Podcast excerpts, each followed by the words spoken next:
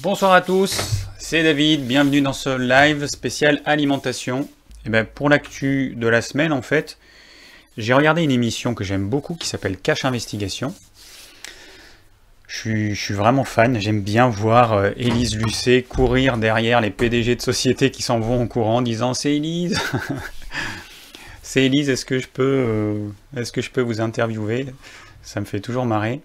Euh, et donc ce soir, c'était, euh, enfin ce soir, euh, le dernier, le dernier reportage, c'était sur l'intelligence artificielle, notamment. Et c'est vrai que quand je regarde ce type de documentaire, ça me fait penser aux films de science-fiction que j'ai regardés récemment ou plus anciennement. Terminator, par exemple, qui est un des premiers films qui m'a beaucoup marqué, 1984, je crois. Donc ça date. En gros, hein, pour ceux qui ne connaissent pas, eh ben c'est simple. On a créé des robots. Un jour, les robots, ils se sont rebellés contre nous, parce qu'ils ont considéré que euh, bah, l'humanité, c'était euh, un petit peu le poison de la planète Terre, hein, c'était le cancer de la planète Terre. Et du coup, ils ont euh, commencé à éliminer les humains. Enfin, ils ont cherché à éliminer tous les humains. Il y a d'autres films qui ont été faits, il y a notamment Matrix. Voilà, où c'est pareil, hein, il y a eu une, espèce de guerre atomique. Euh, et, les machines, pour avoir leur énergie, elles cultivent les humains euh, et elles extraient l'énergie euh, biochimique pour pouvoir, pour pouvoir fonctionner, parce que comme il y a eu une guerre atomique, il y a une espèce de couverture nuageuse qui empêche de pouvoir utiliser l'énergie solaire. Bon, donc en fait, tous ces films, ils sont là pour nous dire, attention, l'intelligence artificielle... Ah oui, il y avait un autre film aussi avec Will Smith, je ne sais plus comment il s'appelle, iRobot, iRobot, euh, pareil, c'est toujours l'intelligence artificielle qui, à un moment donné, eh ben, elle joue son rôle en fait. Et elle se rend compte que c'est l'humain qui pose problème. Et c'est vrai que plus ça va et plus je me rends compte que l'humain, il, a quand même de gros problèmes. Alors, dans ce documentaire, il y avait plusieurs parties. Il y avait une première partie sur les sociétés de, de livraison de nourriture. Alors ça, c'est que dans les grandes villes, euh, notamment à Paris, on voit la pub partout. Il y a Uber Eats, et euh, Deliveroo, où ils engagent, enfin non, ils n'engagent pas justement. Ils font appel à des, à des personnes qui vont livrer la nourriture et il n'y a pas de contrat de travail, et, donc il y a, et en plus c'est quelque chose d'hyper dangereux, c'est un métier hyper dangereux de livrer en vélo euh, dans Paris, euh, donc il n'y a pas de contrat de travail. Si jamais il y a un accident, c'est pour leurs pommes, euh, il y avait des statistiques qui montraient qu'il y avait à peu près, je crois que c'était 39% d'accidents du travail. Alors c'est pas officiel, c'est en, Belgique qu'ils ont pu faire ça. Euh, voilà, donc en gros c'est des gens qui sont payés au lance-pierre, qui peuvent être virés n'importe à quel moment, puisqu'en fait ils ne sont pas engagés. Ils sont, sont des travailleurs indépendants. Euh, et ce que fait, alors je sais plus si c'était Uber Eats ou Deliveroo, c'est qu'ils mettent des challenges où c'est le, coup de la carotte, hein. on vous donne 20, 30, 70 euros si vous arrivez à faire tant de livraisons euh, dans la journée ou dans la soirée. Résultat, les livreurs, ils se mettent en danger. Donc il y a plus d'accidents possibles. Il y en a qui témoignaient, qui ont frôlé la mort. Et, euh, puis, euh, bah, par exemple, ils montraient un exemple où un jour de tempête, ils avaient mis un challenge et euh, évidemment, euh, bah, c'est sûr que les jours de tempête, il n'y a pas beaucoup de, livreurs qui ont envie de bosser, donc ils mettent un challenge pour inciter à, travailler, sauf que les, gens, ils se mettent encore plus en danger. Voilà, bon, euh, voilà un petit peu ce que fait la société aujourd'hui. C'est d'un côté, vous avez les gens qui vont commander des choses sur Internet, là ce sont des repas, ils vont se faire livrer des repas, ils n'ont pas conscience de tout ce qu'il y a derrière. Et puis bah, de l'autre côté, il y a des sociétés qui profitent des humains et puis qui les pressent comme des citrons euh, jusqu'au bout. Voilà, ça c'est euh, un petit peu euh, le, monde, le joli monde d'aujourd'hui. Alors après, qu'est-ce qu'on avait? Alors après, on avait une, partie sur les sociétés qui vont être engagées par d'autres sociétés, comme par exemple Google, dont le rôle, c'est d'avoir des humains qui vont identifier des choses sur des images. Par exemple, alors, euh, je sais pas, vous l'avez tous vu en fait, pour voir si vous êtes un humain, souvent avec euh, Microsoft, euh, il y a des fois des petites photos qui apparaissent, on vous demande de reconnaître la voiture, un animal, etc. Et moi j'avais lu que justement c'était ces sociétés-là qui nous mettaient à contribution pour apprendre à l'intelligence artificielle à reconnaître euh, sur une photo complexe une voiture ou à reconnaître un escalier avec différents angles de vue, avec peut-être des obstacles devant. Et, et, du coup, il y a des gens qui sont payés pour faire ça. Et il montrait qu'il y avait des gens qui gagnaient alors euh, là, ils étaient allés aux États-Unis, donc c'est pas un pays en voie de développement non plus, en tout cas euh, théoriquement. Et il y avait des gens qui gagnaient entre 10 centimes et 5 dollars de l'heure, sachant que les 5 dollars c'était euh, plutôt, bah, plutôt exceptionnel. Et voilà, et en fait, la moyenne, là, il y avait une, une personne en travaillant 8 heures par jour, 5 jours par semaine, elle se faisait quelques centaines de dollars par mois, dans les 200, un peu moins de 300 dollars par mois. Voilà, donc ça c'est des... Là encore une fois, euh, c'est l'esclavage, l'esclavage moderne. Et à la fin de cette partie, en fait, il y avait une personne qui avait reçu des images, donc elle travaillé pour une société, elle avait reçu des images, on lui demandait de reconnaître des personnes dans la nuit. Alors au début, bon, elle faisait son job, elle s'était pas posé de questions, puis à la fin, mais elle s'est dit, mais en fait, je suis en train d'apprendre à l'intelligence artificielle de reconnaître des humains que des drones pourront euh, décaniller, notamment la nuit. Voilà, donc à un moment donné, c'est vrai que bah, tout le monde a besoin de travailler, mais il y a quand même des boulots, il faut quand même réfléchir à ce qu'on fait parce qu'on est en train de creuser notre tombe. Donc on, voilà, il y a des gens qui sont là pour apprendre à cette intelligence artificielle à tuer des humains à reconnaître des humains pour pouvoir euh, ensuite les tuer. Donc après, bon, il parlait de contrats qui avaient été faits avec euh, l'armée américaine, justement. Et la troisième partie, euh, c'est vrai que quand on utilise les réseaux sociaux, on ne se rend pas compte de tout ce qu'il peut y avoir. Et là, c'était sur les modérateurs. Et encore une fois, donc c'est des gens qui sont payés. donc là, c'était une société au Portugal le salaire mensuel, c'était du 800 euros.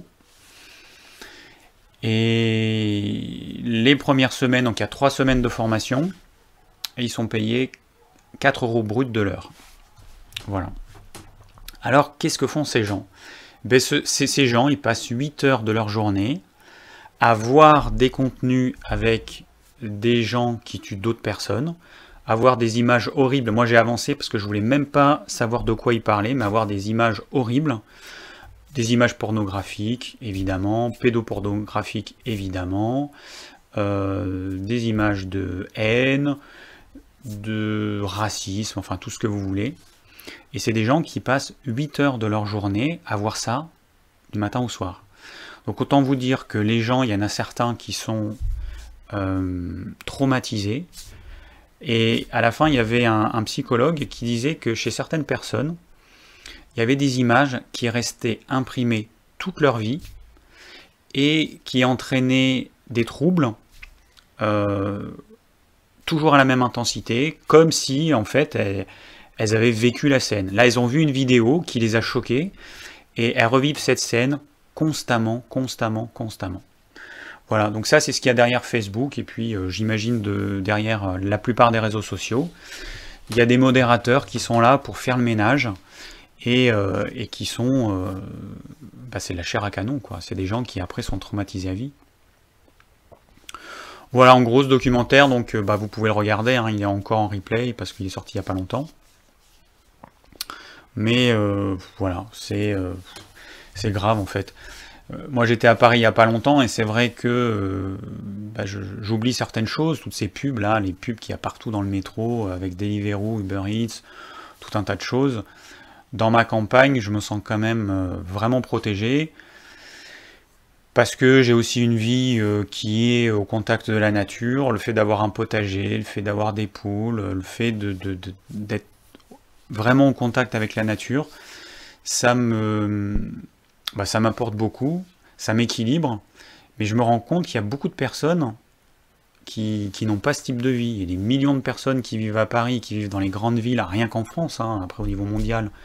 Je ne sais pas combien il y a de milliards de gens qui sont aujourd'hui dans les villes, qui sont déconnectés de, de la nature, qui sont déconnectés de, plein de choses, et qui sont des machines à consommer, consommer, consommer, consommer. Voilà. En fait, le but de l'humain aujourd'hui, c'est euh, de consommer.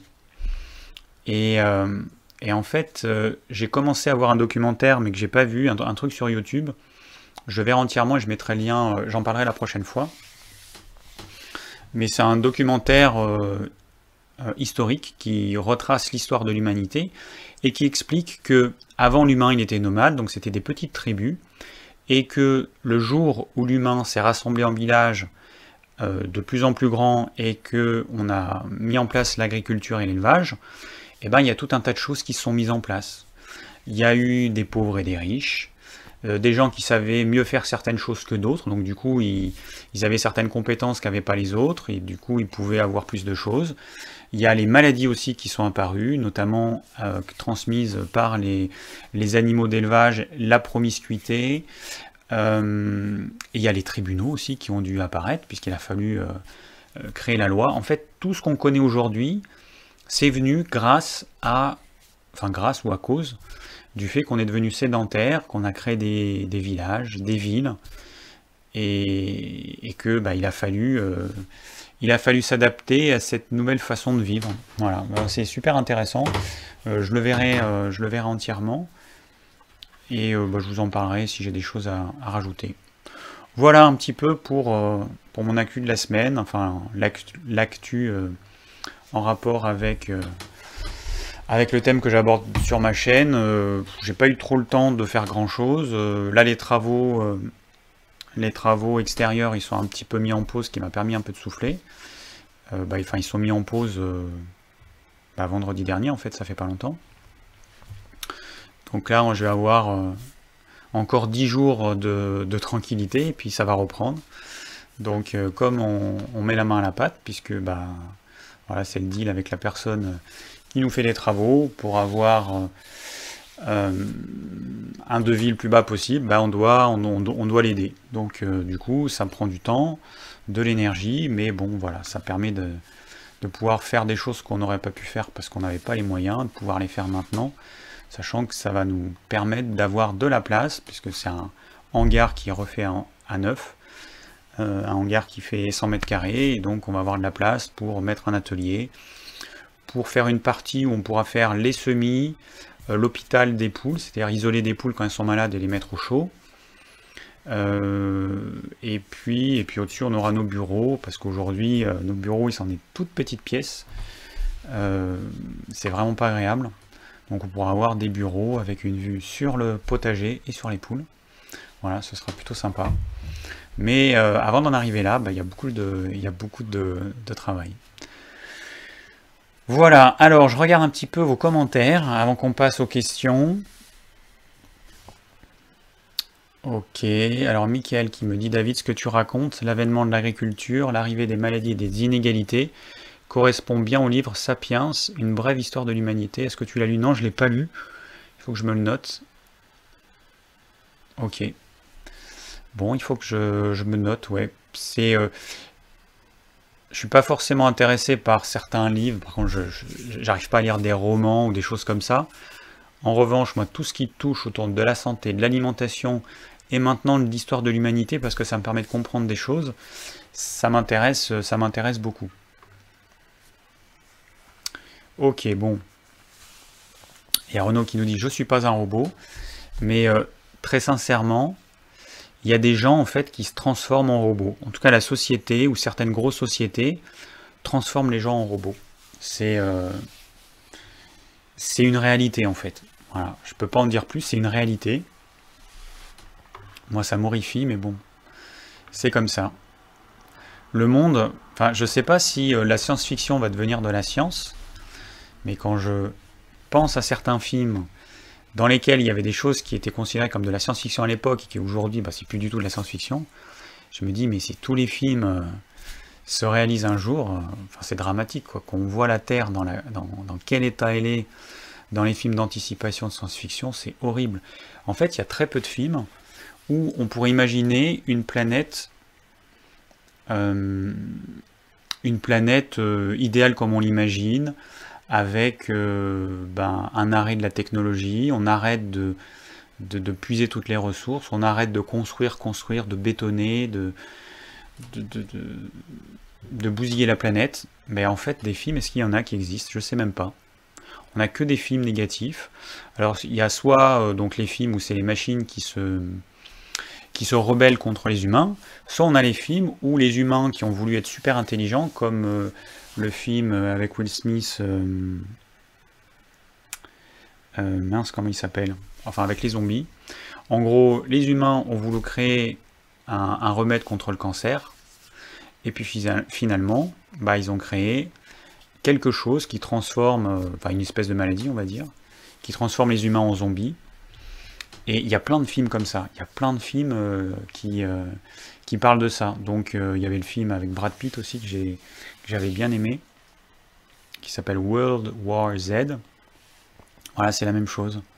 Donc en gros, c'est soit des épidémies avec euh, les humains qui sont soit l'humanité qui est complètement détruite, soit transformée en zombies, soit on a les machines, alors peut-être qu'on aura les deux, je sais pas, soit on a les machines qui euh, veulent régler le problème de la planète, qui est euh, l'humain en fait, c'est le principal problème. Et c'est vrai que je suis tout à fait d'accord. Voilà, alors, on a fini avec, avec tout ça. Euh, alors il y a Sylvie qui me, dit, qui me dit que je devrais écrire un livre de recettes avec mes basiques que l'on pourrait mettre à notre goût. Ouais, mais tout ça en fait, tout ça je pourrais le faire, enfin j'aimerais le faire, mais c'est une question de temps. Pour l'instant c'est une question de temps, je suis euh, seul à, gérer tout et du coup je, je peux pas faire euh, peux pas faire toutes les choses que j'aimerais faire. Donc, euh, voilà. Pour l'instant, ça viendra, c'est en projet. Si j'arrive à trouver un moyen, grâce à cette chaîne, à gagner suffisamment d'argent pouvoir engager des personnes qui pourront me seconder, ce serait cool. Parce que par exemple, le montage, ça me prend un temps fou. Si j'arrivais à pouvoir payer un monteur, bah, ça me permettrait de faire plein de choses en fait. C'est euh, Le montage, c'est euh, les deux tiers du temps sur une vidéo entre les deux tiers et les trois quarts. Donc euh, voilà, ça viendra. Il va falloir que je trouve un moyen de, voilà, de pouvoir concrétiser ça. Il y a Clem qui me dit est-ce que je connais The Walking Dead? Donc The Walking Dead, c'est une série. Je suis pas super fan des séries. Euh, j'ai des amis qui ont regardé cette série-là. moi, je m'ennuie avec la plupart des séries. La seule série que j'ai regardée, c'est Game of Thrones. Mais, enfin, dernièrement. Mais sinon, je m'ennuie un peu maintenant, j'en ai regardé pas mal par le passé. Ah oui, Je suis une légende, le film avec euh, Will Smith, dont je parlais, Je suis une légende. Voilà, c'est ça, avec les zombies. Bon, allez, on continue. On se... Ben, on passe aux questions. Hein. Qu'est-ce que vous en pensez? On va passer aux questions qui m'ont été posées via le formulaire, donc par ordre chronologique. Voilà. Euh, donc il y a eu des... Yannick qui m'a posé une question le 4, donc il y a 4 jours. Ok, alors on y va. Allez, c'est parti. Euh, non, c'est pas ça que je voulais faire. Hop, voilà. Alors, quelle est ton opinion sur l'autorexie qui touche Alors toutes les questions, je les ai pas lues. J'ai rien lu du tout. J'ai pas eu le temps, donc je vais découvrir avec vous. Des fois, j'arrive à en lire quelques-unes, mais alors là, je sais pas euh, quels sont les sujets qui sont abordés. Donc, je recommence. Quelle est ton opinion sur l'autorexie qui touche de plus en plus de personnes et qui est souvent entretenue par certains naturopathes? Euh, faut-il ainsi que notre assiette soit uniquement notre ordonnance? Il est important de manger... Alors... Euh, ça prend un peu de place, faut que j'agrandisse la case, voilà. Il est important de manger varié avec des aliments les moins transformés possibles, cependant il ne faut pas oublier que manger est un plaisir et que nous avons pour la plupart la capacité d'adaptation suffisante pour manger exceptionnellement un cheeseburger, un cassoulet, un cheesecake. Alors Yannick, je suis 100% d'accord avec toi, et je suis mais contre, à 100% aussi, contre cette, euh, ces personnes qui prônent un modèle idéal qui ne suivent d'ailleurs pas forcément eux, ça il faut le savoir. Ils prônent un modèle idéal, ils, euh, ils, incitent les gens à suivre ce modèle et à un petit peu les culpabiliser euh, si jamais ils cherchent à en sortir. Et quand on sait comment fonctionne le corps humain, quand on sait qu'il a besoin de variation, qu'il a besoin de haut et de bas, qu'il a besoin d'extrêmes dans un sens ou dans l'autre. Pourquoi? Bah, Pour être en constante adaptation.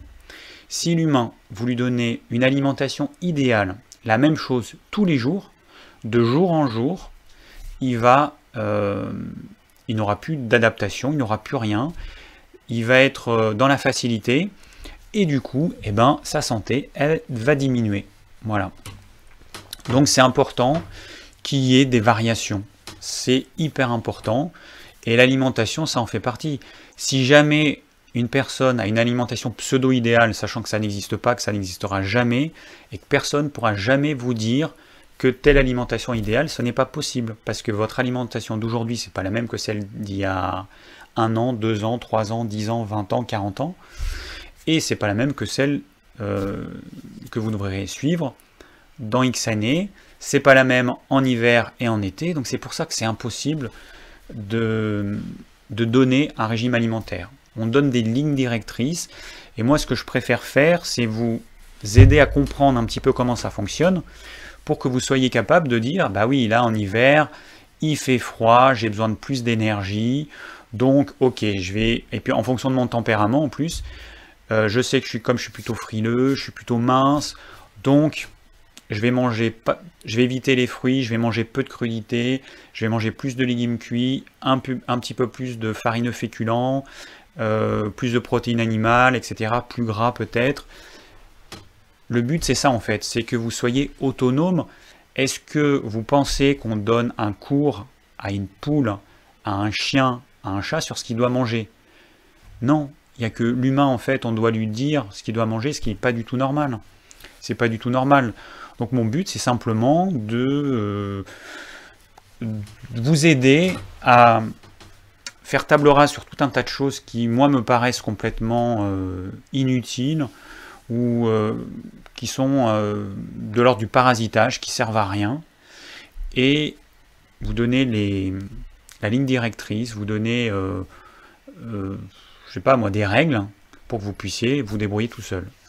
Donc, voilà, donc c'est vrai que l'orthorexie, alors après, il y a des médecins qui vont mettre, utiliser ce mot dès qu'on fait attention à son alimentation. Donc c'est vrai qu'il y a des troubles mentaux qui consistent à avoir une attention excessive à son alimentation et à vouloir absolument tout contrôler et à être malade à l'idée de manger euh, un radis non bio par exemple. Ça c'est clair que c'est pas normal. Ok, ça c'est une maladie, c'est extrême, on peut considérer ça comme une maladie mentale ou un trouble du comportement ou ce que vous voulez. Mais euh, dès que on décide de manger, euh, de supprimer les produits industriels, éventuellement de supprimer les produits laitiers, le gluten, il y a des médecins qui nous mettent l'étiquette orthorexique. Bon, après, quand vous regardez la tête de la plupart des médecins, vous vous dites que bah, ce serait bien qu'ils suivent euh, un petit peu vos conseils alimentaires, parce qu'il y en a, franchement, il faut pitié. Hein. Bon, euh, c'est pas le cas de tous les médecins évidemment, mais en tout cas, un certain nombre de médecins, même de médecins nutritionnistes, je pense qu'ils devraient quand même faire un petit point sur ce qu'ils mangent, parce qu'il y a un gros problème entre l'image qu'ils renvoient et puis leur discours. Voilà, bon, une réponse un peu longue, mais euh, voilà. Alors, il y, a une question qui m'a été posée, je me rappelle plus qui, je vais, je vais vous la dire de mémoire. Mais en gros, il y a quelqu'un qui me demande, euh, tous les matins, je prends un demi de pot Nutella avec du euh, Coca Light, et on m'a dit que ce serait mieux que je passe au Coca Zéro. Alors je sais plus si c'était l'un ou l'autre, ou c'est peut-être l'inverse, bon peu importe. Euh, qu'est-ce que tu penses de ça? Parce que, attends, en plus ça m'a rajouté. Alors cette personne, si elle me regarde, je suis désolé si je rigole de cette question, mais franchement, je pense que tu n'as pas vu mes vidéos. Parce que me poser à moi ce genre de questions, euh, bon, donc, excuse-moi, je veux pas te blesser, mais franchement, c'est une question qui, pour moi, elle devrait pas être posée. Donc, à me demander s'il vaut pas mieux prendre du Coca euh, zéro à la place du Coca Light parce que ce serait meilleur, je me dis, mais là, il y a un gros problème là. Euh, tu es en train de t'empoisonner avec des cochonneries, tu es en train de. tu te mets du poison dans les veines. C'est. Enfin, c'est inimaginable. C'est vrai qu'il y a quelqu'un qui a répondu en disant mais J'espère que c'est une blague ta question. problème, c'est que je suis pas sûr que c'était une blague. Je pense que c'était pas une blague. J'espère que c'était une blague, on va dire. Restons positif. Mais euh, voilà, il y a des fois des questions. Euh, moi, ça fait peur. Moi, franchement, ça me fait peur parce que je me dis que l'humain, il a tellement dégringolé pour se nourrir un petit déjeuner à base d'un demi-pot de Nutella et du coca. C'est grave, quoi. C'est vraiment grave. Bon. Passons à la question suivante. Alors, euh, Sophie qui me dit euh, Bonjour David, les oméga 3 ainsi que les vitamines A et D que l'on retrouve dans le foie de morue, en conserve-t-il bien euh, En conserve-t-il bien? Alors attends, il y, a une erreur, donc bon, on va dire sont-ils bien assimilables par organisme? Alors, oui, a priori oui, il n'y a pas de raison que ce soit pas assimilable. Alors, la seule chose à savoir, ce qu'il faut que vous sachiez, je vais vous le dire, au sujet de l'huile de foie de morue. L'huile de foie de morue, elle, contient une certaine quantité de vitamine A et de vitamine D. Mais euh, quasiment, je pense que toutes les huiles de foie de morue, ou quasiment toutes les huiles de foie de morue, sont enrichies en vitamine A et D en plus, pour avoir une certaine quantité de vitamine A et D. Donc voilà, ça c'est quelque chose que je ne savais pas. Euh, donc les oméga 3, alors il y a un peu d'oméga 3 dans l'huile de foie de morue, mais, euh, enfin ici il y a des oméga 3, mais il y en a moins que dans le produit qu'on propose, oméga 3 euh, EPA DHA, parce que la majeure partie des oméga 3, ils se trouvent dans le gras qu'il y a dans la chair ou autour de la chair. Le foie, lui, par contre, le foie des animaux, que ce soit les poissons ou les animaux terrestres, il contient beaucoup de vitamine A, beaucoup de vitamine D. C'est pour ça que c'est bien d'en manger de temps en temps. Je, rappelle que à l'origine, les humains, ils mangeaient euh, les charognes, et quand ils, trouvaient enfin, ils arrivaient à chasser des animaux, ce qu'ils mangeaient en priorité, c'était les viscères, comme le foie, parce que ça fait partie des choses les plus nutritives. Et ce qui est le moins nutritif, en fait, eh ben, c'est les muscles. Et aujourd'hui, nous, on ne mange que du muscle. Le gras, euh, le gras animal qui contient du, gras saturé, on en a besoin, c'est très bien, dans la mesure où vous choisissez euh, euh, de la viande qui vient d'animaux d'élevage extensif, avec des animaux qui ont mangé de l'herbe, qui ont mangé du foin, qui n'ont pas mangé les cochonneries de soja OGM du Brésil ou des États-Unis. Euh, vous aurez un gras qui sera excellent. C'est le mot, il est excellent. On a besoin de gras saturé, on a besoin d'un petit peu d'oméga 3, d'un petit peu d'oméga 6, et on a besoin de beaucoup de gras saturé. Voilà, ça sont nos besoins. Euh, donc pour répondre à ta question Sophie, oui, c'est assimilable. Les oméga 3 qu'il y a pas en grande quantité, en plutôt en petite quantité par rapport à d'autres produits dans l'huile de foie de est assimilable. Vitamine D, A et D aussi. Euh, voilà, et il y a la plupart du temps un ajout de vitamine A et D pour avoir un, certain niveau de euh, un certain titrage en vitamine A et D. Alors, ensuite, prochaine question. Je regarde juste vite fait, euh, vite fait vos remarques. Ah oui. Il y a Droiz qui me dit on doit être malade avec un pot de Nutella et de Coca. Bah écoute, je sais pas. Alors, j'imagine que oui. Je pense que moi, si je prenais ça, ce serait la cata, mais bon. Euh, ouais, il y a Aurélie qui me demande que préconises-tu aux enfants au petit déjeuner avant? Mince. Voilà, j'arrive pas à dépasser la fenêtre. Euh, au petit déjeuner avant d'aller à la maternelle. Bah, c'est simple. L'idéal, c'est un repas normal, protéines animales, pas de produits sucrés, donc avec euh, un bon pain au levain, idéalement au blé ancien ou un pain au petit épeautre. Euh, vous pouvez donner aussi des flocons d'avoine. Alors la seule exception qu'on pourrait donner, euh, donc je dis pas sucré, moi, j'ai fait une recette pendant pas mal de temps avec des flocons d'avoine, du chocolat noir 70%, du sucre complet. Euh, j'en mets un tout petit peu, une pincée de sel, de l'huile de noix. Et ça on pourrait le donner à un jeune enfant. Moi j'ai une amie qui l'a testé avec ses enfants, qui maintenant sont un petit peu grands parce qu'ils ont... Euh, quel âge ils ont? 11 et 8 ou 9 ans, mais ils l'ont pris il y a quelques années et ils adoraient ça. Donc ça, ça passe super bien. Sinon, idéalement, c'est un repas, il faut une protéine animale. un jeune enfant, il faut une protéine animale. Vous pouvez donner un œuf sur le plat, un œuf à la coque. Vous pouvez donner euh, une galette avec des flocons d'avoine, vous intégrez un œuf. Vous regardez dans la playlist de ma chaîne recettes, vous verrez qu'il y a des galettes aux flocons d'avoine. C'est super simple à faire. Vous pouvez le faire la veille, vous le réchauffez le matin, ou vous le faites le matin, ça va très vite. Et ça, c'est le top, voilà. Mais pas de petit déjeuner classique, pas les céréales qui sont vendues, que ce soit en, grande surface ou en magasin bio, c'est les mêmes cochonneries. Je suis poli. Ce sont les mêmes cochonneries. C'est du sucre, du sucre et du sucre. C'est de la coke, de la coke, de la coke. C'est comme si vous donniez de la drogue à votre gamin. Donc, euh, il faut arrêter de donner ces cochonneries. Pas de jus de fruits, s'il vous plaît. Pas de jus de fruits même fait maison, pas de jus de fruits, parce que ça va pas du tout avec, euh, avec les céréales.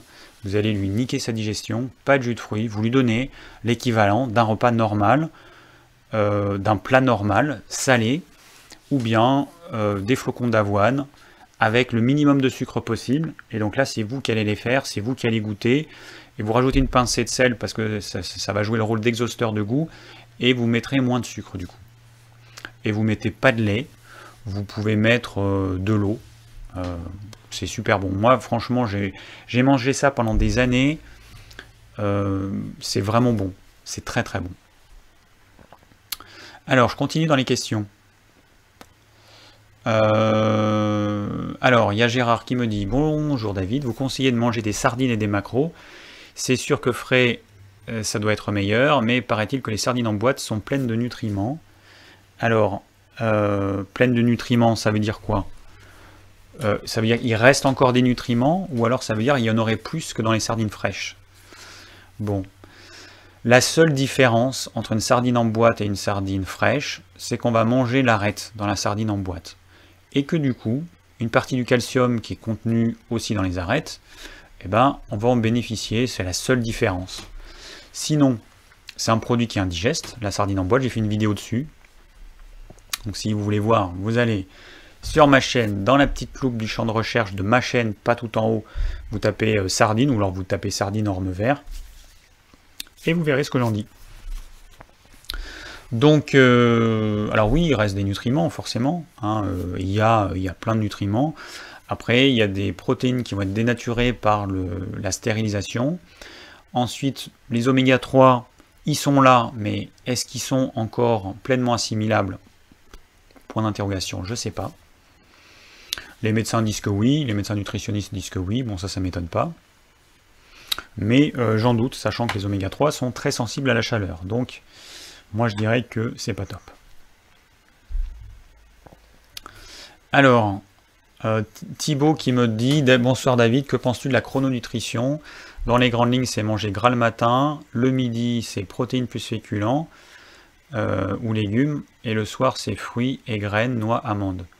Alors c'est pas tout à fait ça, mais la chrononutrition c'est euh, voilà c'est ça, sauf que il rajoute un goûter et un repas du soir, ou alors que un goûter.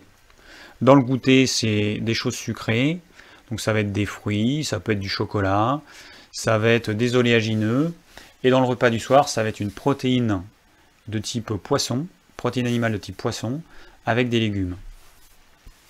Voilà. Alors la chrononutrition, je ne sais pas si euh, le docteur, euh, comment il s'appelle, de la Bosse, s'il a suivi ce régime alimentaire, mais regardez à quoi il ressemble aujourd'hui, regardez l'âge qu'il a, et je pense que, voilà. J'espère qu'il n'a pas suivi son, la chrononutrition, parce que franchement, il est tellement usé que moi, ça me donne pas envie de suivre euh, ce qu'il conseille. Donc peut-être qu'il a rien suivi, que peut-être que, je sais pas moi, il, a une hygiène de vie euh, catastrophique, qu'il mange n'importe quoi, j'en sais rien. Mais c'est vrai que j'ai tendance à me fier un petit peu à, euh, bah, à ce que rayonnent les personnes qui vous conseillent quelque chose, surtout en termes d'alimentation. Ça me fait penser à une vidéo que j'ai vue, la chaîne, euh, j'en avais parlé la semaine dernière, c'était dans une question. Euh, comment ça s'appelle Carni, Carnidoc, la chaîne Carnidoc. Euh, où en fait, donc c'est quelqu'un qui, bah, qui mange que des protéines animales avec du gras de je sais pas quelle origine et peut-être un peu de fruits. Et voilà. Et il a mis une vidéo où il montre euh, Nelly Grosjean notamment. Et c'est vrai que ça m'a un petit peu choqué quand j'ai vu les images. Alors, juste pour replacer le truc, Nelly Grosjean, c'est la, fille d'Irène Grosjean. Irène Grosjean, c'est quelqu'un qui conseille de manger cru, de manger euh, bah, que des fruits, je pense que des fruits, donc fruits oléagineux, fruits acides. Alors elle, elle conseille, euh, elle n'a aucune considération écologique apparemment, parce que c'est avocat à fond, c'est banane à fond, c'est euh, huile de coco à fond, c'est euh, comment ça s'appelle noix de cajou à fond. Donc aucune considération écologique, on s'en fout de pourrir la planète, on s'en fout qu'il y ait des gens qui soient des esclaves pour faire ces noix de cajou et tout ça. Bon, voilà, donc ça c'est un truc moi qui me gêne. Toujours est-il qu'elle conseille euh, ça, elle conseille des purges, et, euh, et elle considère que c'est l'alimentation idéale, que c'est l'alimentation physiologique. Elle dit, elle prétend, ce qui est faux, que l'être humain, il est comme les gorilles au niveau alimentation, donc il devrait manger la même chose. Qu'elle aille manger euh, ce que mangent les gorilles, on en reparlera. Et, donc sa fille qui, qui suit, qui suit comment dire faut que je fasse attention à ce que je dis quand je suis en live. Euh, voilà sa fille qui suit ses conseils euh, qui moi me paraissent euh, pas bons. Et eh ben quand on regarde la vidéo en plus elle est maquillée mais alors elle est ridée de ses c'est incroyable. Ma grand-mère elle est bon qui est décédée aujourd'hui mais euh, qui était plus, plus vieille, elle a jamais été aussi ridée que ça. Et on voit qu'elle a plus de sourcils, ses cheveux ils sont teintés, mais en fait ils partent en épi, on voit que ses cheveux c'est de la paille. S'ils n'étaient pas teintés, euh, je pense que euh, bah, elle ressemblerait à une mémé. Mais par contre sa peau, mais c'est la folie quoi. Tellement c'est ridé, à son âge alors qu'elle a la soixantaine. Donc si vous voulez avoir une peau aussi ridée, suivez les conseils de Nelly Grosjean. Voilà, en gros, c'est mon petit message. Alors la chrononutrition, bon, moi ce qui me gêne dans la chrononutrition, c'est que c'est vraiment un truc qui est fait pour maigrir. C'est quelque chose qui va fonctionner, en tout cas dans un premier temps. Qu'est-ce qui se passe après au bout de X années quand le corps s'est adapté à ça? Je ne sais pas. Mais on mange beaucoup trop de protéines animales à mon goût. On se gaffe de produits laitiers ça, c'est pareil, au niveau santé, euh, c'est vraiment la cata. Euh, bon, la notion de gluten, tout ça, bon, ça, il s'en fiche. Euh, et, qu'est-ce qu'il y a? Voilà. Et du coup, bah, le problème, il est là, en fait. C'est que c'est pas un truc qui est là pour la santé, c'est quelque chose qui est là pour vous faire maigrir. Il y a plein de choses qui font maigrir. La chose qui marche très bien, c'est le jeûne. Vous mangez rien, vous allez maigrir. Euh, là, vous allez, alors, je pense que ça coûte quand même assez cher de manger autant de produits laitiers, autant de protéines animales. Et puis c'est surtout que euh, si vous ne mangez pas des produits bio, et encore même si c'est bio, euh, c'est pas exempt de polluants, mais si vous ne mangez pas des produits bio, mais vous allez vous gaver de polluants. Je rappelle juste qu'entre un végétal et de la chair animale, on a une concentration de polluants x 10, x 100. Et dans le lait, c'est x 1000, x 10 000. Donc, c'est à vous de voir. Donc voilà, moi je ne le conseille pas. Même pour maigrir, je ne le conseille pas. Qu'est-ce qui va se passer quand vous allez arrêter la chrononutrition? Eh ben, vous allez vous, vous allez gonfler comme une baleine. Ce que je conseille moi pour les personnes qui veulent perdre du poids, c'est de trouver une alimentation physiologique que vous pouvez suivre toute votre vie une alimentation qui correspond à votre tempérament et quelque chose qui ne va pas vous frustrer, quelque chose que vous pourrez suivre toute votre vie. Voilà, c'est ça qui est important. c'est pas normal de grossir. C'est clair que c'est pas normal. Aujourd'hui, l'épidémie qu'on a d'obésité à travers le monde, il y a plus de gens obèses aujourd'hui que de gens qui meurent de faim. C'est pas normal. C'est lié à l'alimentation. Les gens ne mangent pas ce qu'ils devraient manger. Ils grossissent. Voilà. C'est aussi simple que ça. Alors, ensuite, j'ai une question d'Alizé. Euh, alors, je regarde juste vos. J'essaie quand même de regarder un petit peu vos remarques quand même pour qu'il y ait un minimum de d'interaction. Bon, il y a Rosie qui, est toujours là, qui est toujours à fond. Merci Rosie, euh, qui demande d'ajouter des pouces bleus sous la vidéo. Alors, donc il y a tout, tout fat form qui me dit oui, attention, les fruits en excès et ces délires nutritionnels, on paie le prix fort et je l'ai payé cher. Alors moi j'ai expérimenté ça aussi, été frugivore pendant quelques mois, végétarien pendant plusieurs années. Euh, et c'est vrai que j'étais jeune en plus.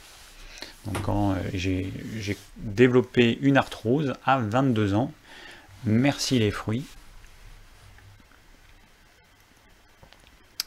Alors Inaya, tout à fait d'accord, j'ai regardé leur vidéo et j'ai eu la même impression, donc là, vidéo de Nelly Grosjean.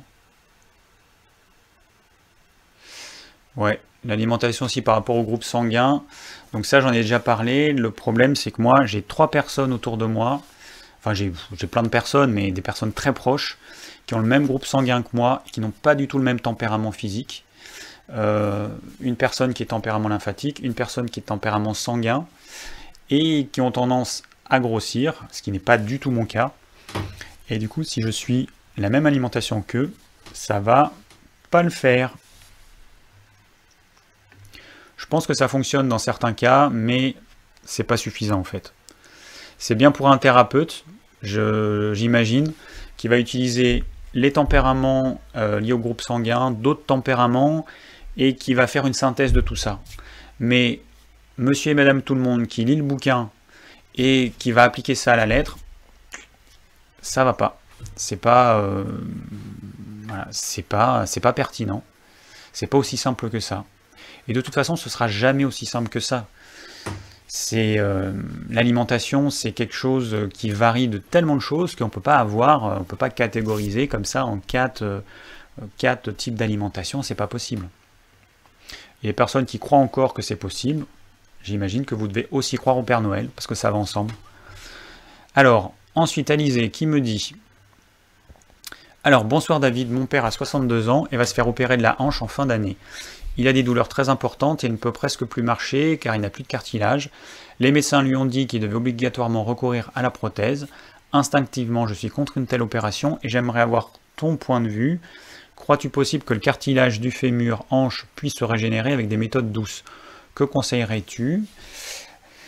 Alors, euh, bon, ce qui doit être fait, j'en sais rien. C'est à ton père de décider, c'est à vous de voir. Euh, le problème, c'est que s'il n'y a plus du tout de cartilage, alors la, reconstitution des cartilages, en faisant toutes les règles d'hygiène de vie qu'il faut, c'est possible. Hein, apparemment, c'est possible. Mais ça demande beaucoup de temps. Et donc du coup là, est-ce qu'il va être capable bah, d'arrêter de, manger certaines choses qui ont été responsables de la destruction de ses cartilages euh, Ça peut être euh, peut-être trop de produits acides, ça peut être euh, bah, des produits laitiers au quotidien, ça peut être des aliments riches en gluten. Voilà, est-ce qu'il va être capable de faire ça? Parce que le problème il est là. C'est vrai que plus on avance en âge, et moins on est prêt à faire d'efforts. Malheureusement, c'est ça. On a moins d'énergie, moins de motivation, et puis on se dit, oh, foutu pour foutu. Euh. Alors, je ne sais pas s'il sera prêt à, mettre en place certaines choses. Bon, là, je ne pas, je vais pas te dire tout ce qu'il faut faire, mais un rééquilibrage alimentaire, c'est la base. Avoir une activité physique minimum de type marche, c'est la base. Avoir un sommeil récupérateur, c'est évidemment important. Euh, voilà, après, alors pour, ce qui est de l'opération, quand on est arrivé au stade de non-retour, bah, peut-être que bah, ça peut être possible dans certains cas, ça je sais pas, ça c'est, voilà, moi c'est mon avis. dans certains cas, oui. Dans d'autres cas, non. Après, c'est à la personne de, ressentir les choses et d'être capable, si, elle est prête, à, essayer bah, de ne pas faire l'opération dans un premier temps, de voir s'il y a des choses qui peuvent être mises en place et qui entraînent une amélioration, puisque dans un premier temps, c'est supprimer les douleurs. Bon, euh, voilà. Après, euh, il y a des compléments alimentaires qui existent, évidemment, qui peuvent être utilisés. Euh, bon, il suffit d'aller sur notre site digiform.fr la catégorie, euh, je sais pas comment ça, je me rappelle plus comment ça s'appelle, mais euh, des problèmes articulaires. Euh, contre les douleurs, il y a quelque chose, il y a des produits qui fonctionnent plutôt bien. Il y a notamment la Boswellia qui fonctionne bien. Il y a l'arpagophytum qui fonctionne bien. En numéro 1, moi je mets plutôt Boswellia. à tester. Après, vous avez des produits comme le cartilage de requin qui stoppe la dégradation du cartilage. C'est pareil, qui peut être testé également. Euh, voilà. Mais il y a plein d'autres choses qui peuvent être euh, mises en place, mais bon, euh, c'est pas évident de voir quelle est l'origine comme ça, juste avec ce type de questions. Bon, on passe à la question suivante. Thomas, pourriez-vous donner une opinion sur les trois modes alimentaires du moment, végétalien, paléo, cétogène Que pensez-vous de l'alimentation liée au profil biologique sportif, maigre, gros, musclé? Alors, première question mon avis, mon opinion donc sur le régime végétalien. Je considère que c'est un régime qui est complètement déséquilibré, qui n'a euh, qui, qui, est dangereux en fait. Voilà, je considère que c'est un régime qui est dangereux. Après, en fonction de votre tempérament, les problèmes ils vont apparaître plus ou moins rapidement. Moi, si je suis végétalien, les problèmes vont apparaître très vite je vais perdre du poids en quelques semaines et je vais me déminéraliser. Euh, une femme, elle va avoir une aménorrhée, elle va plus avoir ses règles. Euh, elle pourra plus avoir d'enfants. Et, euh, et, puis les, les, tempéraments les plus costauds, comme les tempéraments sanguins, ça va mettre du temps. Petit à petit, ils vont perdre de la masse musculaire. Ils vont pouvoir tenir des années, certains des dizaines d'années, mais avec des carences plus ou moins marquées qui vont se mettre en place. Et, euh, puis il y a toujours des exceptions. Il y a des personnes qui peuvent être euh, végétaliennes euh, et qui vont avoir pas de problème, aucun problème, mais ça, reste des exceptions. Donc le problème c'est qu'il y a des gens qui vont utiliser ces personnes comme modèle et considérer qu'on peut tous être comme elles, ce qui est complètement faux tout le monde ne peut pas être comme euh, Usain Bolt, courir je ne sais pas combien euh, le 100 mètres. Euh, enfin bon, voilà, on n'est on pas tous, on n'a pas tous le même patrimoine, on ne naît pas tous avec les mêmes les mêmes forces. Donc pour moi, le régime végétalien, là je parle au plus grand nombre, fuyez ça. C'est un intérêt si vous le faites juste sous forme de cure. Voilà, juste sous forme de cure. Et ce serait plus conseillé au tempérament sanguin. Sauf que en très grande majorité, les tempéraments sanguins, eux, ce qu'ils veulent, c'est de la barbaque et des féculents. Alors le régime végétalien, il ne faut pas leur en parler. Donc en gros, ceux chez qui ce, serait le plus profitable, à la limite, au moins pendant un certain temps, c'est ceux qui, en majorité, ne veulent surtout pas suivre ce type de régime alimentaire. Ensuite, on a le régime paléo.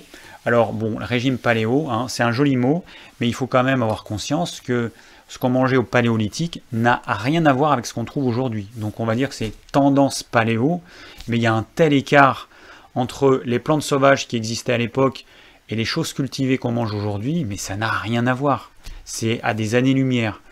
Donc, euh, en gros, paléo, ça veut dire quoi? Ben, On supprime euh, les céréales, euh, les produits laitiers, tout ce qui contient du gluten. Euh, et on va manger majoritairement protéines animales, des oléagineux, des fruits, des légumes. Euh, donc pas de céréales, je l'ai dit, pas de légumineuses. Voilà. Donc, bon, c'est une espèce de, sous le terme paléo, c'est en gros un régime sans produits laitiers, sans gluten, sans céréales et sans légumineuses. Voilà. Alors, c'est quelque chose qu'on peut suivre à vie, qui n'est pas déséquilibré, parce qu'on va pouvoir avoir tous les nutriments dont on a besoin à travers ce régime-là. Après, c'est juste quelque chose qui est contraignant en termes de euh, vie en société. Parce que si vous mangez pas du tout de céréales, pas du tout de légumineuses, quand vous êtes invité, parfois, bah, euh, voilà, peut, ça peut poser problème. Donc moi, c'est pas ma conception des choses. Ma conception des choses, c'est que je mange ce qu'on me propose quand je suis invité.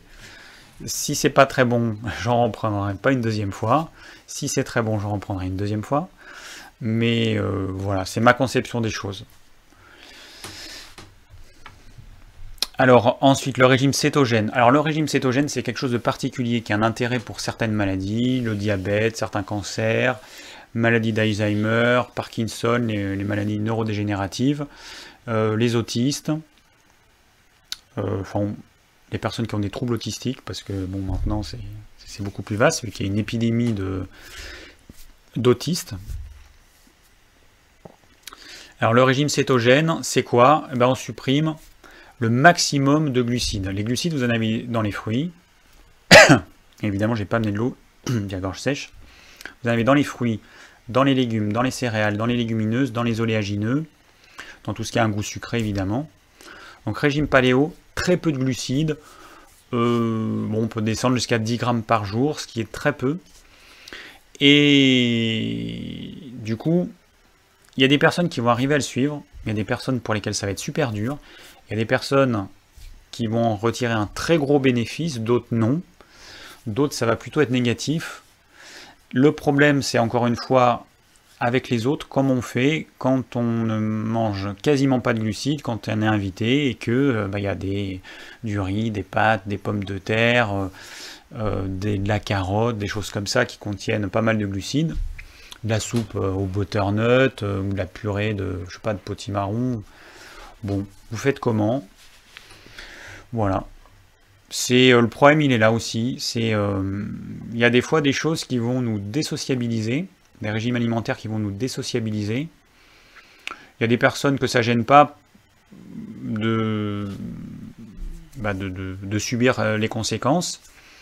Il y a des personnes qui sont un petit peu, qui sont un peu dans un mode guerrier ou euh, donc euh, qui, ont besoin de, se démarquer des autres et qui des fois ça, entraîne des, petits échanges houleux euh, et qui aiment ça.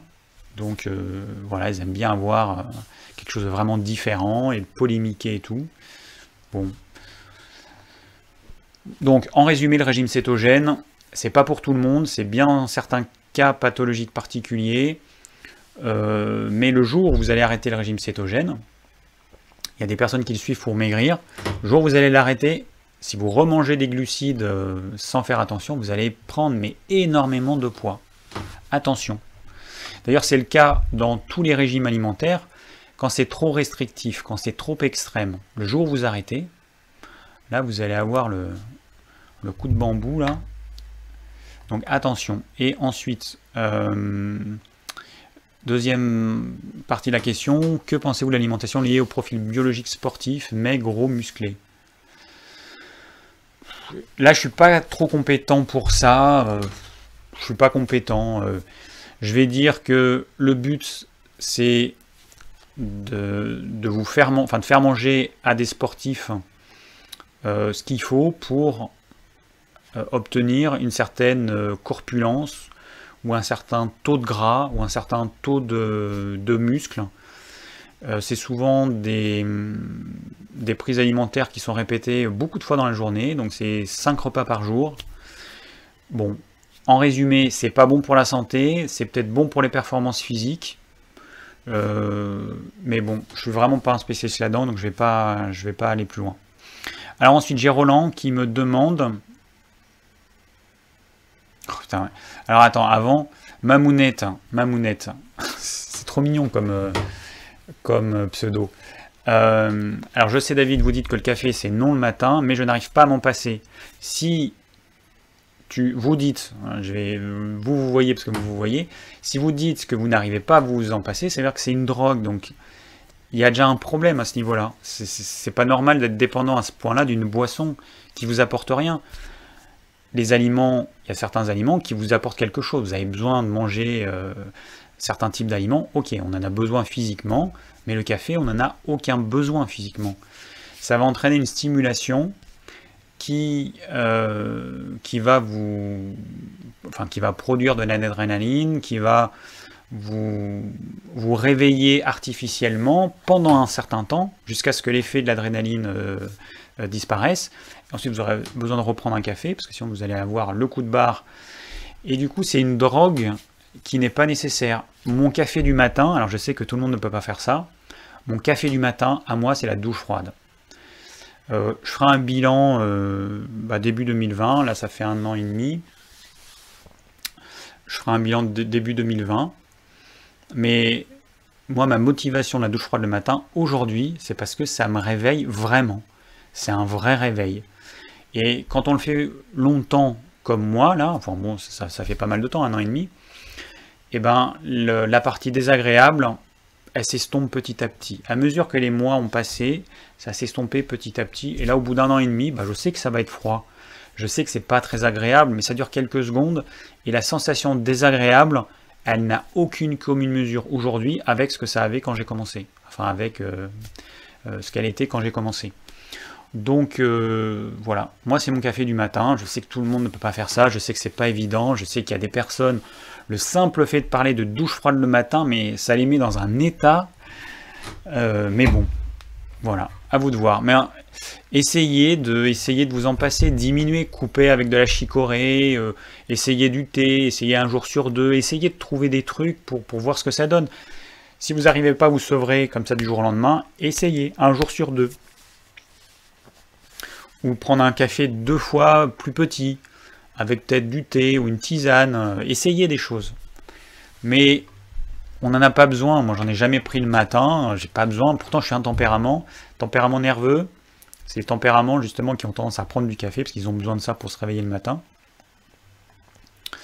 Et euh, moi je suis un tempérament qui sera un bon client. Alors, euh, alors je reviens à la question de Roland. Il faut que j'accélère là parce qu'il y a encore un certain nombre de questions. Alors, Roland, bonjour David, merci et bravo pour tout ce que tu fais. Pourrais-tu nous éclairer sur le fait de boire ou pas pendant le repas?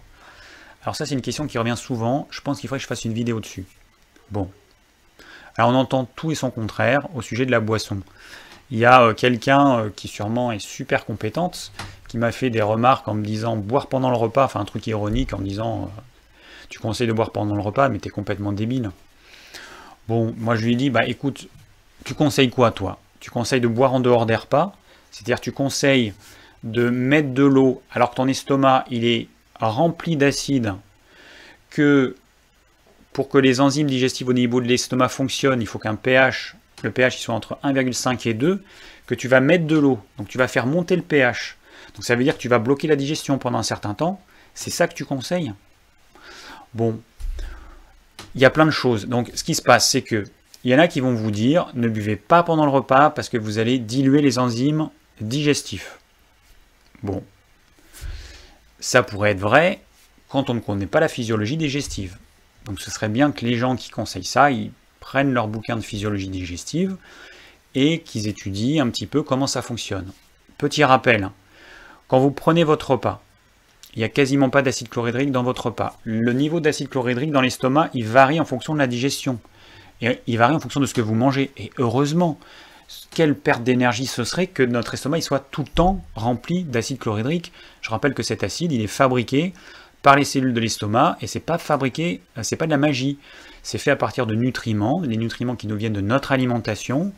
Donc euh, le corps, il va pas gaspiller de l'acide chlorhydrique, il ne va pas euh, produire constamment de l'acide chlorhydrique, et puis ça n'a aucun intérêt, et puis ce serait dangereux parce que je vous rappelle qu'après l'estomac, l'estomac c'est très acide, et après l'estomac dans l'intestin grêle, le pH il est alcalin, donc l'opposé d'acide.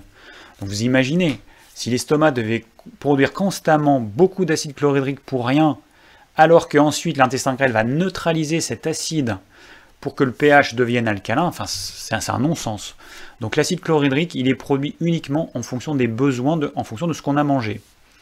Plus vous mangez de protéines, plus vous avez besoin d'acide chlorhydrique, plus vous mangez des choses indigestes, plus votre, estomac va compenser en produisant beaucoup d'acide chlorhydrique pour essayer de digérer ces choses qui sont indigestes ou qui ne reconnaît pas. Donc, la première heure qui suit le début de votre repas, il ne se passe rien dans l'estomac. La seule chose, c'est que la salive, elle va imbiber les céréales, les féculents, pain, patrie, pommes de terre, pour prédigérer, pour que l'amylase salivaire puisse prédigérer les amidons. Voilà, c'est ce qui se passe. Sinon, au niveau de l'estomac, il ne se passe rien. Donc il n'y a pas de production d'acide, vous n'allez rien diluer, sauf éventuellement l'amylase salivaire. Donc vous buvez. En fait, ce qui se passe, c'est que vous allez manger et puis ça va tomber dans la partie haute de l'estomac, hein, parce au départ, je vous rappelle, l'estomac, c'est pas ça. L'estomac, vous imaginez un sac en papier que vous avez écrasé. C'est ça votre estomac quand il est vide. Et du coup, les aliments, ils vont rester sur la partie haute de l'estomac et le liquide, il va aller en bas par la pesanteur, tout simplement. Le liquide, il va passer entre, hein, parce qu'en plus, il y a des. Il y a des. Merde, comment ça s'appelle? Ça ressemble un peu à des cicatrices hein, sur les parois de l'estomac, je trouve plus le terme. Des, euh, espèces de villosités, mais ce n'est pas les villosités. Euh, ce qui fait que la paroi de l'estomac, elle n'est pas plate. Donc, du coup, les aliments qui vont être sur cette poche qui petit à petit va se dilater à mesure que les aliments vont s'accumuler, eh ben, le, liquide va pouvoir aller en bas et du coup va pouvoir passer directement à l'intestin grêle. Je vous rappelle, au départ, il n'y a pas d'acidité, donc le corps il va pouvoir faire passer rapidement.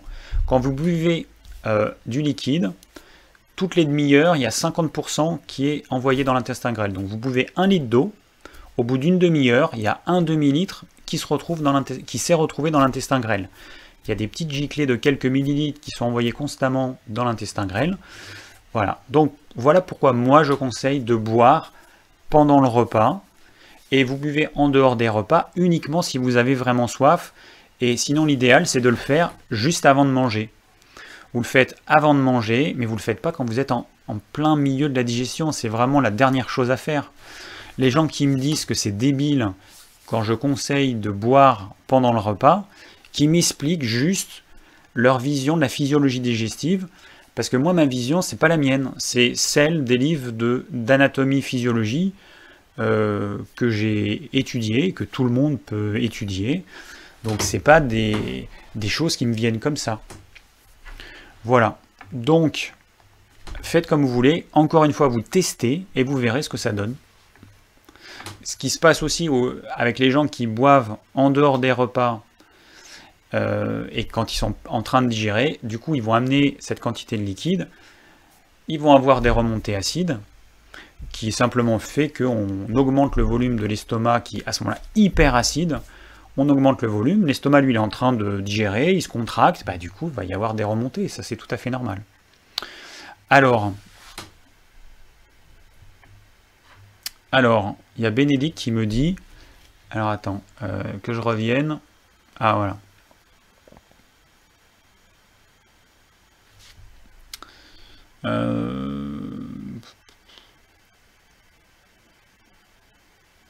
peux-tu faire des vidéos training musculation alimentation? Alors, ça c'est deux dômes qui me demandent cette question, qui me posent cette question. Euh, Donc, euh, ouais, je, je sais pas. oui, je pourrais le faire un jour, mais bon, oui, je pourrais, je pourrais faire. Euh, mais là, encore une fois, c'est à mon niveau. Moi, je ne suis pas un spécialiste, je ne suis pas un sportif. Et euh, je pourrais vous partager ce que je fais, oui. Euh, on verra un jour. Alors attends, après il y a une autre question. Bénédicte qui me dit en médecine traditionnelle chinoise, on préconise de boire chaud à la fin du repas, en dessert par exemple. Pas plus d'une tasse, ça aiderait la digestion parce que l'estomac a besoin d'humidité. alors après, c'est les notions de médecine traditionnelle chinoise, la notion d'humidité, euh, bon, c'est un petit peu complexe pour quelqu'un qui n'y connaît rien. Le chaud, alors oui, ça c'est très bien, on en a besoin. Boire à la fin du repas du chaud, c'est très bien. Euh, à moins que votre repas dure des heures. Mais sinon, je sais pas, on mange en moyenne une, demi-heure. Hein. Donc la digestion, elle n'a pas encore commencé. La production de sucre, euh, gastrique n'a pas encore commencé, donc vous pouvez boire tout à fait euh, une boisson chaude à la fin du repas. La tisane en fin de repas, c'est très très bien. Euh, je ne sais pas si c'est les Chinois ou les Japonais qui boivent chaud aussi en mangeant. C'est très bien aussi. Alors il y a Fatima qui dit bah, si dans les plats il y a des végétaux, on boit moins. Alors des végétaux, je vais préciser des légumes parce que les céréales c'est des végétaux, mais ça a tendance un petit peu à sécher. Euh, effectivement, plus vous mangerez de fruits, alors fruits évidemment dehors des repas, plus vous mangerez de fruits, de légumes, euh, évidemment, moins vous aurez besoin de boire. Hein. L'eau qui est contenue naturellement dans ces aliments, vous n'aurez pas besoin de l'apporter euh, de façon artificielle. Alors, il y a Bénédicte qui nous dit, toujours médecine traditionnelle, médecine traditionnelle chinoise, on apprend à ne pas boire le ventre vide car cela éteint le feu digestif, au lieu de l'aider à le faire fonctionner si on boit chaud en fin de repas. Alors c'est possible, enfin là encore, bon, ça va dépendre des personnes. Euh, et encore une fois, c'est à vous de tester. Par exemple, boire froid en hiver, quand on est tempérament nerveux, quand on est frileux, euh, ça c'est vraiment la cata. Donc euh, les tempéraments comme ça, ils doivent boire chaud. Ils boivent de l'eau tiède ou chaude, ou une tisane, mais ils doivent boire chaud. Après, c'est à vous de voir, c'est à vous de tester. Hein. Moi, je vous donne des pistes. En gros, il faut, boire en dehors, euh, pendant le repas, entre le début et la fin. Ne pas boire pendant que vous êtes en train de digérer au niveau de l'estomac. Voilà, c'est tout ce que vous devez savoir. Alors, je reviens, tac, tac, tac, aux questions.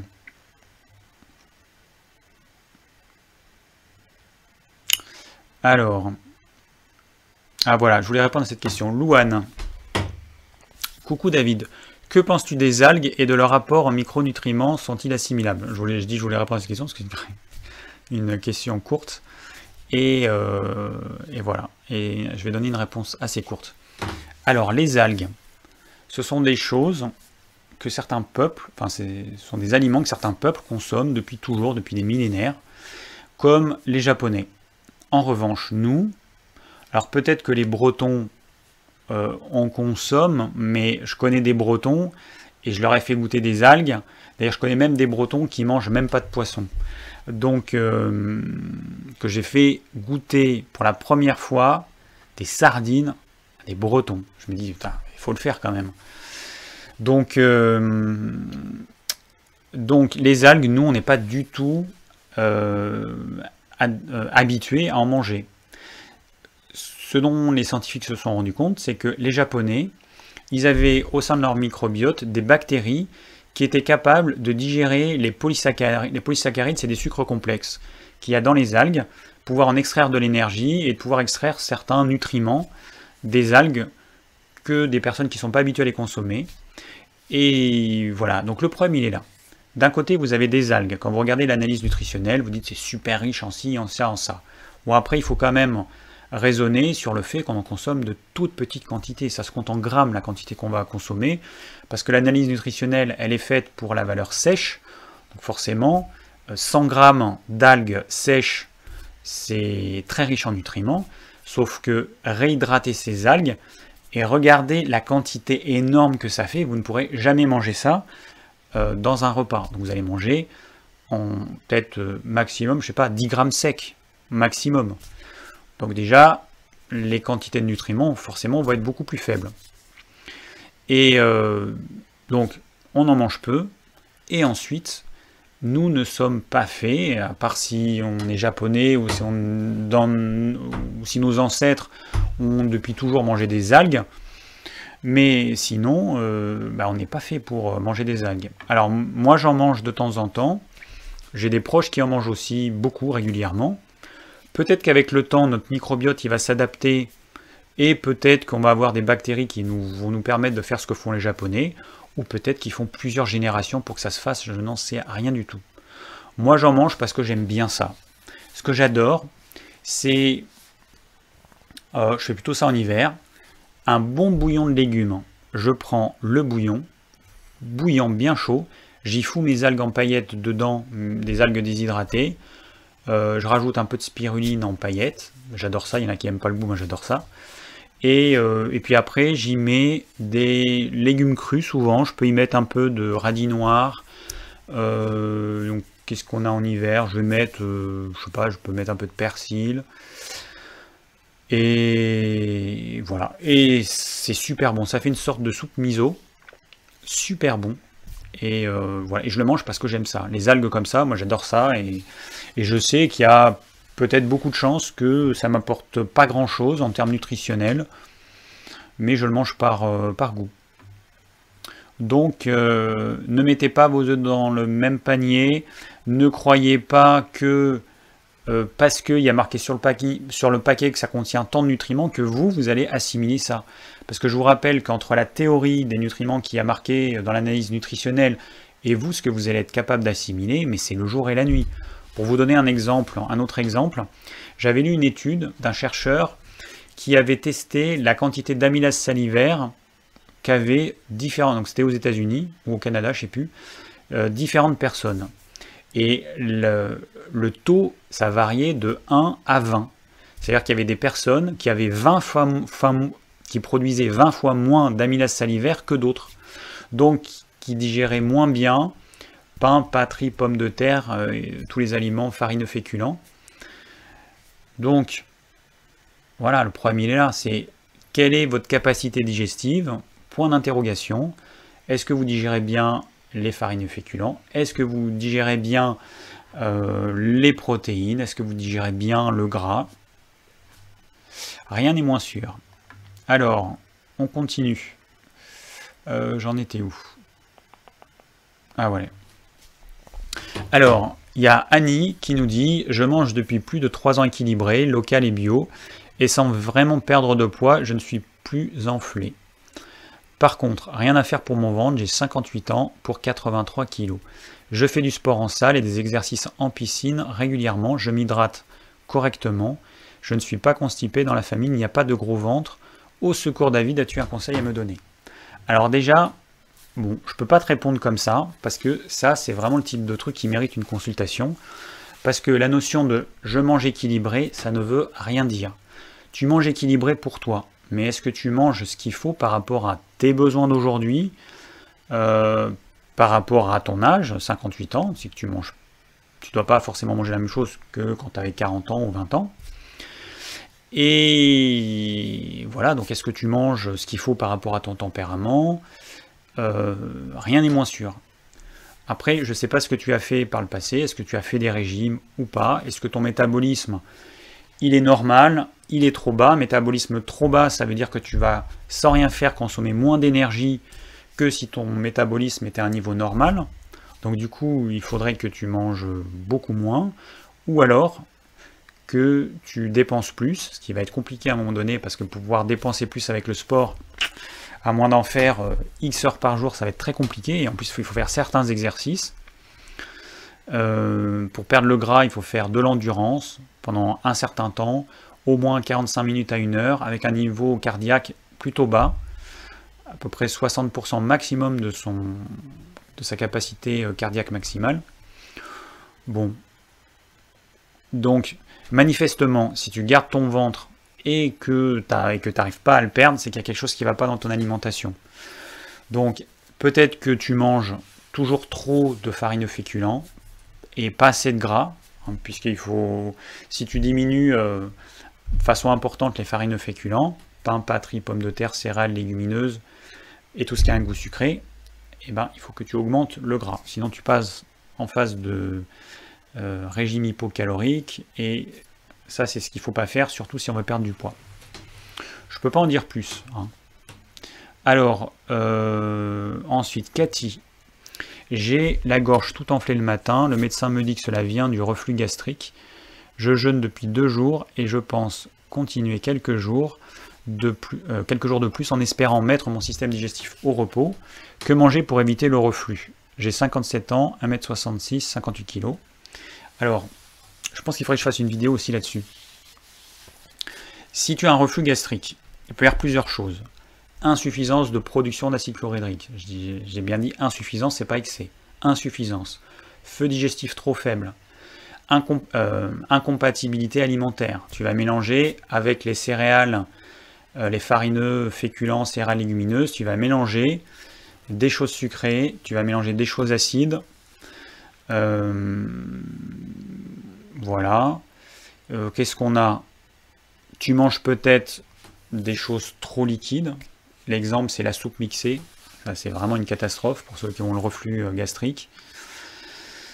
Euh, il faut manger du coup une soupe de légumes. Donc d'un côté vous avez le bouillon, vous allez boire comme ça la cuillère, et puis l'autre côté vous avez les légumes que vous allez mâcher. Ça c'est radical pour euh, les personnes qui le soir se mangent une soupe mixée qui ont un reflux gastrique. Donc le jeûne, tu peux faire des jeûnes, je te conseille de faire des petits jeûnes, mais après ce qui va être important c'est qu'est-ce que tu vas manger. Donc euh, j'ai fait une vidéo sur les, hum, incompatibilités alimentaires, je t'invite à la regarder. Euh, voilà. Next. Alors, Clément, bonsoir David. Que se passe-t-il lorsque la digestion est perturbée? N'assimile-t-on pas les nutriments que l'on vient d'ingérer? À long terme, cela pose-t-il problème si l'on mange trop régulièrement? Euh, si, l'on mange trop régulièrement. Alors, euh, donc Clément, c'est quoi Quel est le but de la digestion? Le but de la digestion, c'est de couper les molécules qui sont des molécules complexes en briques élémentaires. Donc les protéines, ça va être des acides aminés. Les triglycérides, enfin les, lipides, on va avoir euh, d'un côté le glycérol, de l'autre les trois molécules de triglycérides. Et, euh, et les sucres complexes, ça va être transformé en glucose, ou glucose et fructose, ou glucose, fructose, galactose, bon, ça dépend du type d'aliment. Ces briques élémentaires, c'est ça qui doit passer dans le sang, et c'est ça qu'on utilise. Hein, c'est un petit peu comme un, jouet de Lego, on te donne une voiture, en Lego. Ben, si tu veux faire autre chose, il va falloir d'abord tout déconstruire pour avoir tes briques, et tu vas pouvoir construire euh, autre chose, un vaisseau spatial, une maison, ce que tu veux. Bon, ben, la digestion, c'est ça qu'elle doit faire. Une indigestion, c'est quoi? C'est une digestion qui ne se passe pas correctement. Et ce qui va, se passer, c'est que les molécules ne vont pas être coupées en morceaux suffisamment petits, en briques élémentaires, et ces briques élémentaires ne vont pas être assimilées. Donc il y a une partie des nutriments qui vont être éliminés que tu ne vas pas assimiler. La digestion, elle demande beaucoup d'énergie, hein, jusqu'à entre 30 et 50% de ton énergie pour digérer ça demande beaucoup de nutriments. Les enzymes sont faites à partir de, enfin ce sont des protéines, donc ils sont faites à partir des acides aminés que tu auras euh, eu euh, grâce à ta digestion. Il y a tout un tas d'oligo-éléments, de, minéraux qui sont nécessaires pour, euh, pour pouvoir fabriquer les enzymes. L'acide chlorhydrique, il faut par exemple du chlore. Donc la digestion, c'est un processus complexe long, qui demande beaucoup d'énergie, qui demande beaucoup de nutriments. Donc gaspiller tout ça euh, pour rien, bah, c'est dommage. Voilà. Donc à terme, qu'est-ce qui va se passer? Bah, Tu vas user ton corps plus vite, c'est-à-dire que tu vas euh, utiliser beaucoup d'énergie et assimiler peu de nutriments euh, en, en, rapport avec l'énergie que tu auras gaspillée. Donc c'est important de bien digérer. Quand, je parle des incompatibilités alimentaires, il y a des gens qui disent mais moi je m'en fous, moi j'ai l'impression de bien digérer. Ok, mais le problème, c'est que la digestion, c'est de la biochimie, qu'il y a des réactions qui se font ou pas dans certains cas, et que si ça se fait pas, bah, tu perds ton énergie pour rien. C'est juste ça qui est dommage. Donc, euh, donc effectivement, il y a certains nutriments qui ne vont pas être assimilés, ça c'est une certitude. Et à long terme, oui, ça pose des problèmes. Tu vas t'user tout simplement. Tu vas gaspiller ton énergie pour rien. Alors après, il y a un Clément à nouveau qui me demande quelle est selon vous la meilleure marque de chocolat noir et le meilleur pourcentage de cacao? Etikable, Alter Eco, Biocop, Côte d'Or Bio, Lint, certains coûtent plus de 4 euros la tablette de 100 grammes. Alors déjà ça dépend où, parce que à Paris, euh, c'est vrai que j'ai vu que le même chocolat, il était 60 centimes plus cher, la marque Etikable que moi j'aime bien. J'aime bien parce que j'avais vu un reportage sur eux, je crois que c'était en Capital, ou euh, enfin je sais plus, ou peut-être une autre émission. Et, donc ils avaient accepté d'être filmés, ils avaient montré ce qui se passait dans le pays, eux ils font des vrais contrôles pour vérifier que notamment il n'y a pas d'esclavage d'enfants en Côte d'Ivoire, ce que les grands, ils s'en foutent complètement. Un Lint Côte d'Or, autant vous dire que eux, vous êtes sûr qu'il y a l'esclavage derrière le chocolat que vous allez manger. Ça, c'est sûr à 100%. Mais euh, donc voilà, moi j'aime bien les. Pour moi, un chocolat il doit être bio et équitable, sachant qu'il y a différents niveaux. Alors Alter Eco, j'en mange aussi de temps en temps. Euh, je suis pas allé voir euh, comment ils font. Euh, j'espère que c'est du même niveau que la marque Etikable. Moi, je mettrais Etikable en numéro 1, Alter Eco en numéro 2, Biocop, je sais pas ce qu'ils font. Mais par exemple, leur chocolat 70%, je trouve vraiment pas bon. Je trouve que c'est un chocolat qui doit être fait avec n'importe quel type de cacao parce que c'est aucune typicité. Pour moi, il a goût de chocolat de dessert en fait. Leur chocolat à 70%, il a goût de chocolat de dessert. C'est vraiment un chocolat immonde.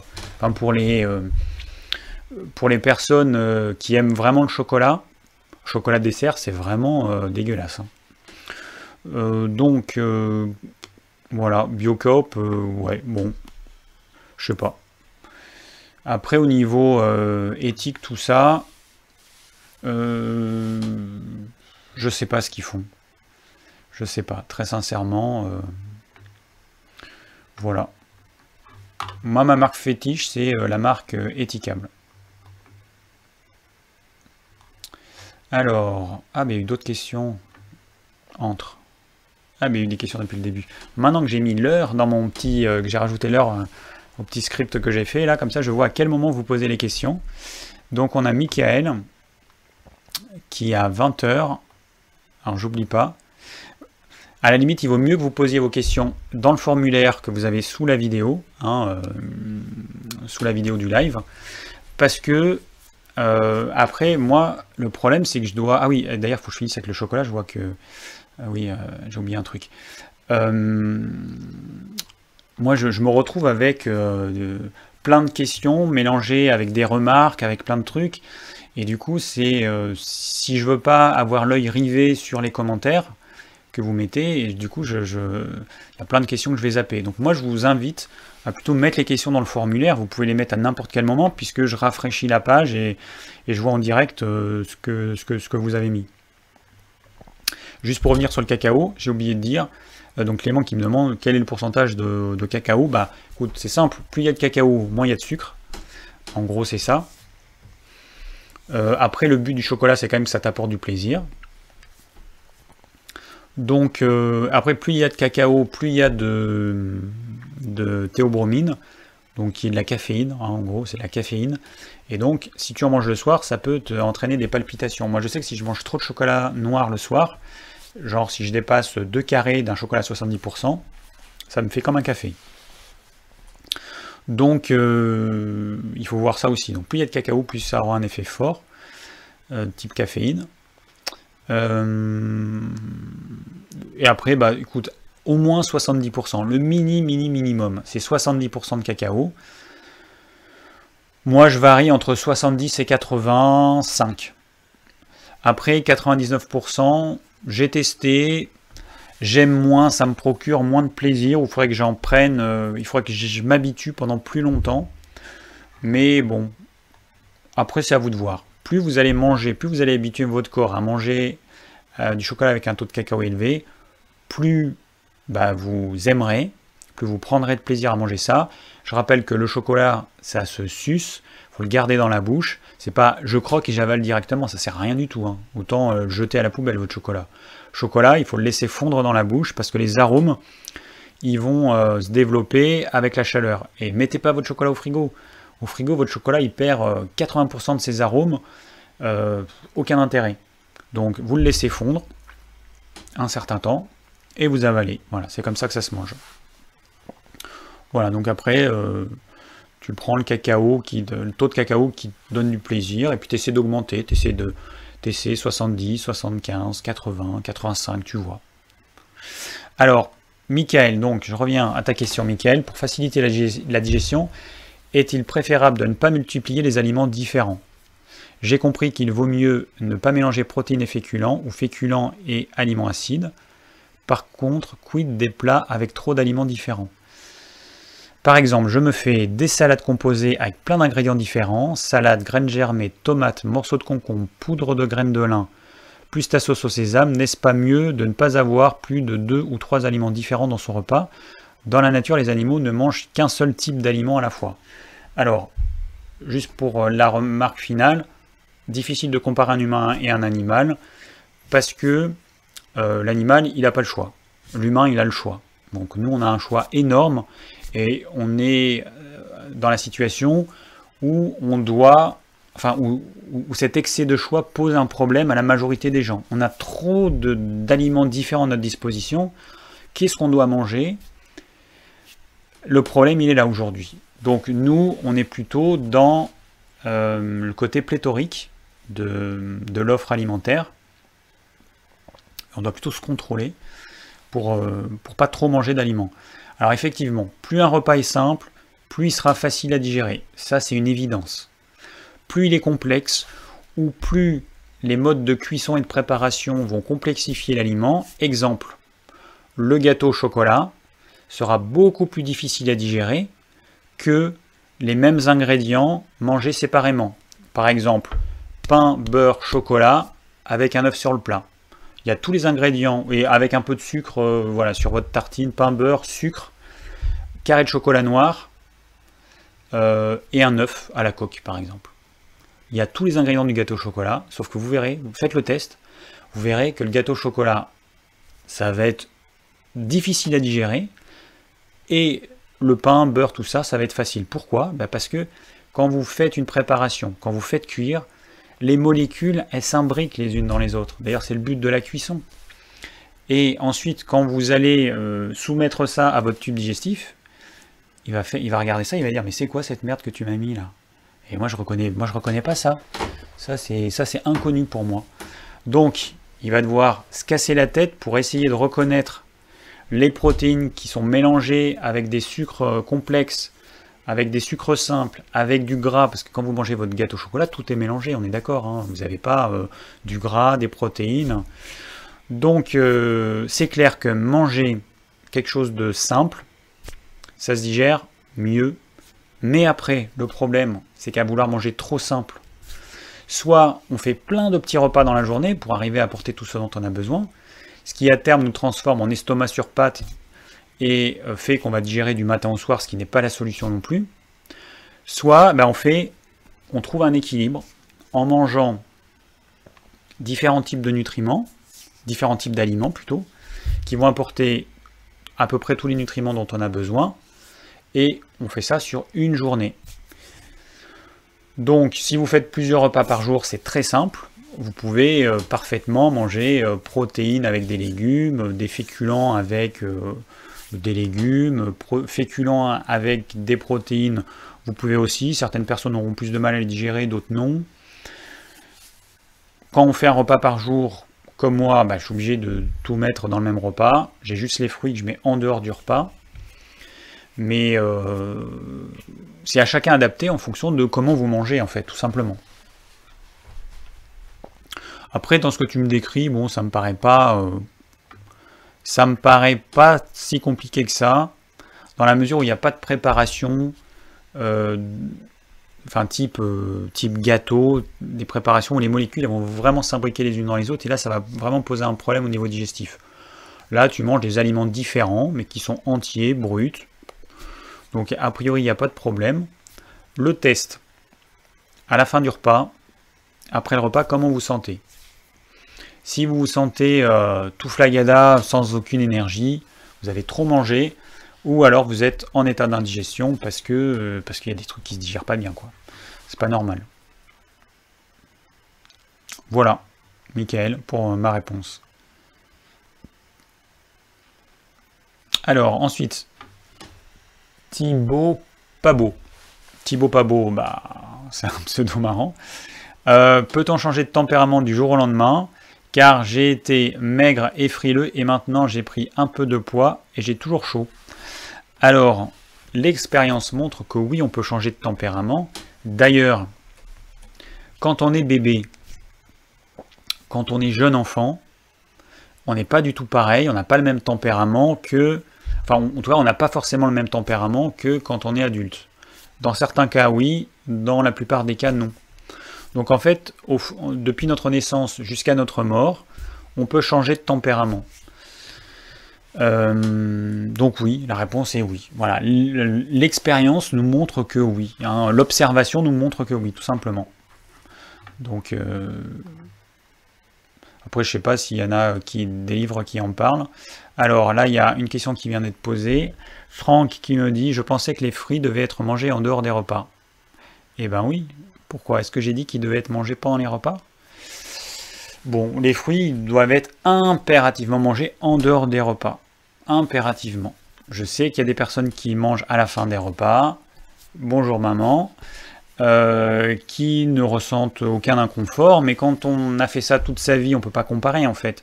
Pour pouvoir comparer, il faudrait euh, cesser d'en manger pendant un certain temps, pendant plusieurs mois, ensuite réintroduire des fruits en fin de repas pour voir si bah, effectivement euh, on sent aucune différence ou si on sent que le fruit il apporte une lourdeur digestive. Et puis après on peut imaginer que le corps il va s'adapter tant bien que mal à, euh, bah, au fait qu'on lui amène quelque chose qui n'est pas top au niveau digestif parce qu'on ramène de l'acidité, on ramène du sucre, des sucres rapides. Donc euh, les fruits en dehors des repas.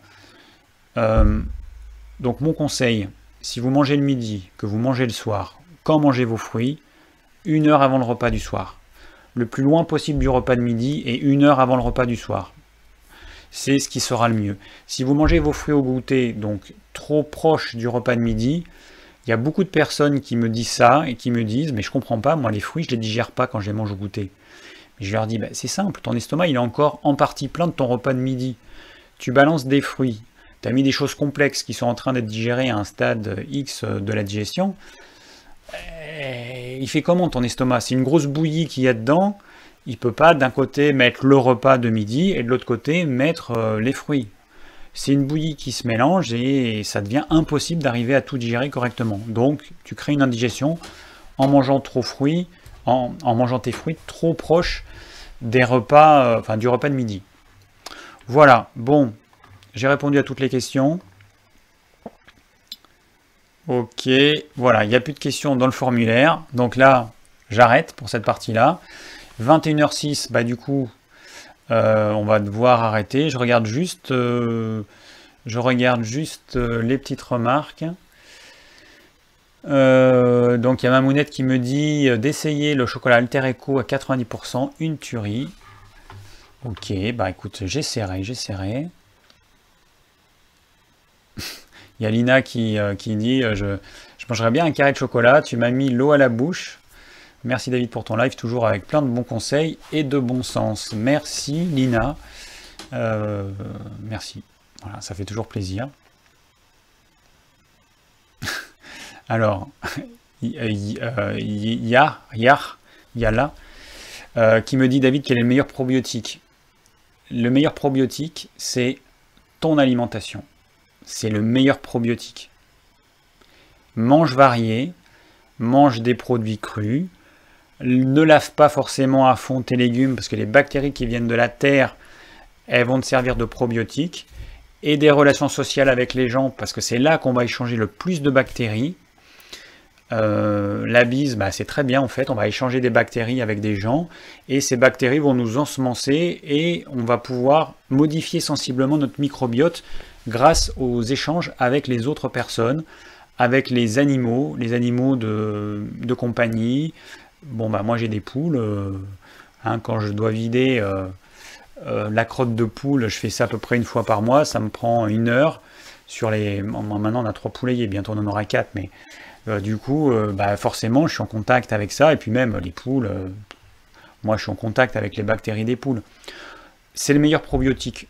Tous les autres trucs que tu vas prendre, d'ailleurs, nous on a arrêté d'en vendre sur notre site parce que ça sert à rien en fait. Ça a un effet ponctuel euh, mais qui disparaît dès que tu arrêtes. Donc, pas trop d'intérêt. Donc, ton alimentation, des végétaux, des choses qui contiennent des fibres, et puis le contact avec les autres, c'est ça qui va t'amener euh, des bactéries qui vont enrichir ton microbiote. Alors, bon ben voilà, hein, on arrive au bout. Euh, ah, allez, je finis. Tu donnes, je finis, c'est rien à voir, mais il y a Fatima qui me dit, tu donnes quoi à manger à tes poules? Alors, je leur donne du, du Tritical bio, que j'achète euh, pas très loin d'ici. De toute façon, j'achète tout euh, à des petits producteurs autour. Je leur donne euh, du blé bio germé, que je fais germer moi-même. C'est un petit peu contraignant, mais je le fais. Donc j'ai mes saladiers de blé que je fais germer sur 48 heures. Ensuite, je donne alors un petit peu de millet, mais j'en donne pas trop parce que c'est assez cher, du millet bio. des graines de lin, j'en donnais, mais j'ai arrêté parce que c'est un petit peu galère, c'est hyper cher, 2 euros le kilo, hyper cher. Euh, le tritical, on l'achète à, je crois que c'est 30 centimes le kilo. Et je leur donne du tourteau de cameline bio. Donc ça, c'est euh, l'huile de cameline, c'est une huile qui est riche en oméga 3. Donc comme les graines de lin.